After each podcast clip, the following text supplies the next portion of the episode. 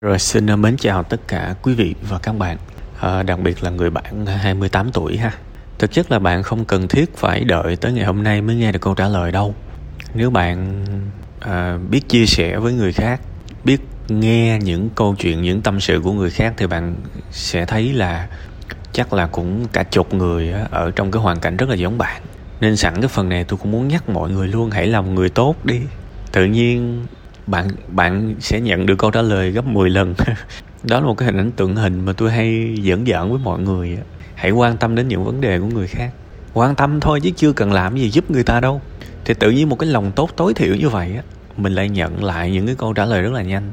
Dù sao thì đến ngày hôm nay thì cái thứ tự của cái phần trả lời cũng đến cái phần của bạn, cũng là cái duyên, nó sớm hơn một ngày. Số là hôm trước á, thì tụi tôi đăng nhầm một ngày mà đăng hai bài lận, nên lẽ ra là cái bài ngày hôm nay á phải để tới thứ hai đấy. Thì thế là bây giờ đăng sớm, không chỉ sớm hơn một ngày trong kiểu là ngày làm việc, mà còn nhảy được qua hai ngày cuối tuần nữa. Nên tôi nghĩ đó cũng là cái điều thú vị để tôi có thể nhớ đến câu chuyện của bạn nhiều hơn. Phần đầu á, thì tôi muốn giỡn giỡn coi như là break the ice, kiểu như là phá vỡ cái tảng băng trong cái việc mà chúng ta giao tiếp, để chúng ta có một cái bầu không khí nó thân tình hơn ha. Và tôi cũng muốn bày tỏ một cái sự đồng cảm với bạn.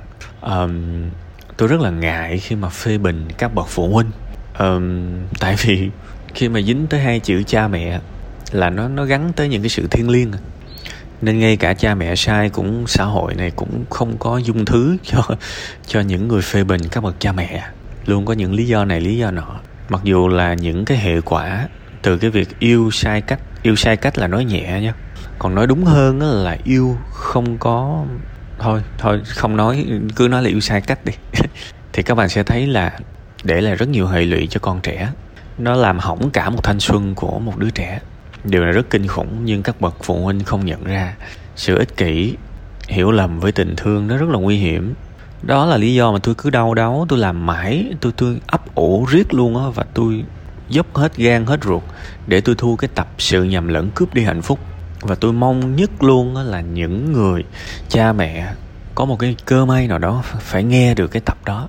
Vì nếu mà chúng ta cứ nhầm lẫn cho đi, nhầm lẫn tình thương vô điều kiện với lại một cái sự trao đổi thì nó nguy hiểm lắm. Rõ ràng ở đây rất nhiều gia đình ở đây chạy dựa trên cái quy tắc là con phải ngoan, con phải nghe lời cha mẹ thì cha mẹ mới thương con. Điều này thật sự tàn nhẫn với những đứa trẻ. Tại vì đơn giản là những đứa trẻ nó không được sinh ra.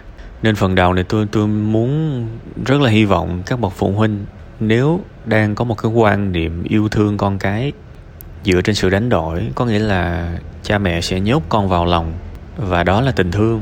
Con phải nghe lời cha mẹ thì cha mẹ mới thương lại con. Con không được quyền làm theo ý mình. Con làm theo ý mình là con bất hiếu, con mất dạy. Cha mẹ đã lo cho con rồi và con cần phải lo ngược lại cho cha mẹ. Nó huề. Thì đó mới gọi là sự hiếu thảo, please. Nếu các bậc cha mẹ mà nghĩ đến cái việc này á, thật sự là rất tàn nhẫn với những đứa, đứa, đứa trẻ. Các bạn thấy là người bạn trong cái câu chuyện này ở gần cha mẹ thì sao?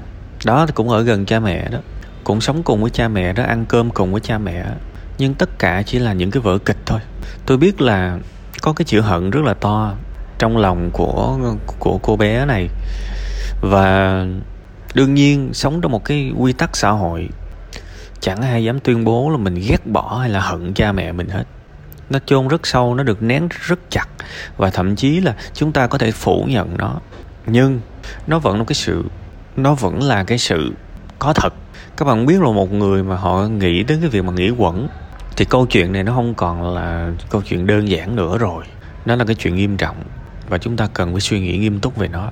Cha mẹ mà thương con tới mức mà con mình nó thấy ngợp và nó muốn dừng cuộc sống này lại thì tình thương gì ở đây các bạn?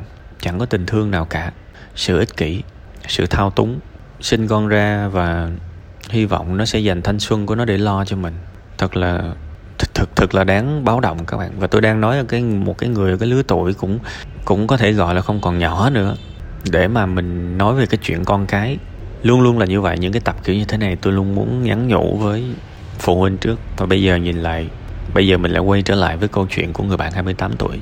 Ờ, tôi luôn luôn là trăm lần như một, tôi vẫn luôn bày tỏ quan điểm của mình với cái việc mà sự xung đột giữa cha mẹ và con cái.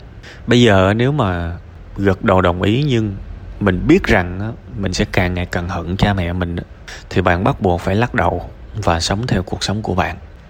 Đương nhiên, mọi thứ trên đời này đều cần phải trả giá. Khi bạn làm theo ý mình, dĩ nhiên bạn sẽ nhận lấy sự phản ứng phản đối. Nhưng mà tôi hỏi bạn một câu nữa, thì sao? Thì sao? Đó là cái giá phải trả cho cái việc mình làm cái điều mình muốn. Sau rất lâu ngày, mình bị nhốt vào một cái lồng. Con chim nào ở trong lòng cũng muốn tung cánh, và thậm chí nó không cần biết là cái chân trời nó bay tới là chân trời nào luôn. Mọi khao khát của nó là tung cánh. Và tôi biết hiện tại bạn có thể bảo là bạn muốn một công việc tốt không, hay hay là một tương lai tốt. Tôi không không không tin. Tôi tin rằng á, tất cả những gì bạn muốn là đi ra khỏi cái nhà đó. Tất cả những gì bạn muốn là đi ra khỏi cái nhà đó, xa cha mẹ bạn càng nhiều, càng càng xa càng tốt. Tôi tin đó là tất cả những gì bạn muốn. Còn bây giờ bạn không hình dung được tương lai, và dù sao bạn cũng đã lớn rồi, và không ai có quyền cấm bạn làm những gì bạn thích cả. Hãy nhớ cái chuyện này, đừng có lầm lẫn giữa sự hiếu thảo và sự nhu nhược. Có phải là vì bạn hèn, xin lỗi nha, chỗ này dùng từ rất nặng, bạn hèn, bạn nhát, nên bạn không phản kháng lại, chứ không phải vì bạn hiếu thảo. Đôi khi chúng ta sống trong một cái môi trường mà chúng ta bị loạn cả lên giữa các khái niệm. Khi sự ích kỷ được gọi là tình thương, khi sự nhút nhát được gọi là sự hiếu thảo, khi cái sự mua bán trao đổi được đánh đồng là thương hết mình, và khi cái sự miễn cưỡng được gọi là ngoan ngoãn, loạn xạ cả lên. Chúng ta cần phải quay trở lại với đúng bản chất của vấn đề. Và cái bản chất mà tôi luôn luôn nói với mọi người, một trăm người tôi nói một kiểu một thôi. Nếu bạn gật đầu với ba mẹ bạn và đổi lại càng ngày bạn càng, càng hận ông bà, thì bạn nên lắc đầu. Bạn chỉ nên gật đầu khi bạn vui thôi. Bạn chỉ nên gật đầu khi bạn vui thôi. Khi bạn cảm thấy là mình tự nguyện làm cái việc đó.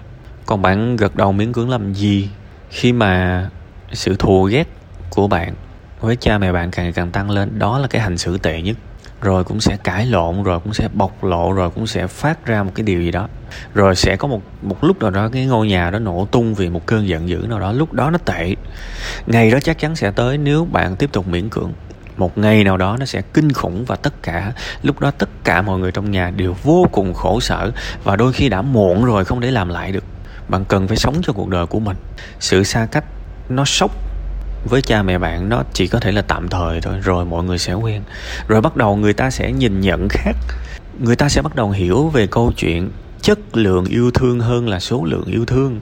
Cha mẹ bạn biết đâu đấy một ngày nào đó sẽ hiểu được là chất lượng khi con mình nó về nhà mà nó thương mình một hai tiếng đồng hồ, đôi khi nó còn quý hơn là hai mươi bốn giờ nó bên mình nhưng mà nó miễn cưỡng. Đó là những câu chuyện mà, những bài học mà chúng ta sẽ phải học dần dần. Kể cả cha mẹ bạn lớn tuổi, nhưng cha mẹ bạn cũng sẽ cần phải học những bài học mới. Vì cuộc đời này sẽ luôn có những bài học mới, cho tới khi chúng ta chết đi thì chúng ta mới ngưng học thôi. Sẽ luôn có những thứ mới mẻ, đôi khi là những thứ không chấp nhận được. Nhưng chúng ta muốn phát triển thì chúng ta phải đi theo cái điều đó. Còn cái việc bạn làm theo ý bạn, người này người kia nói ra nói vào là chuyện bình thường bạn. Chúng ta không nên hy vọng cuộc sống này ai cũng đồng ý với mình. Không thể, đừng đừng có yếu đuối tới mức mà ai đó nói cái gì đó cũng có thể làm cho mình thay đổi hay là chùn bước.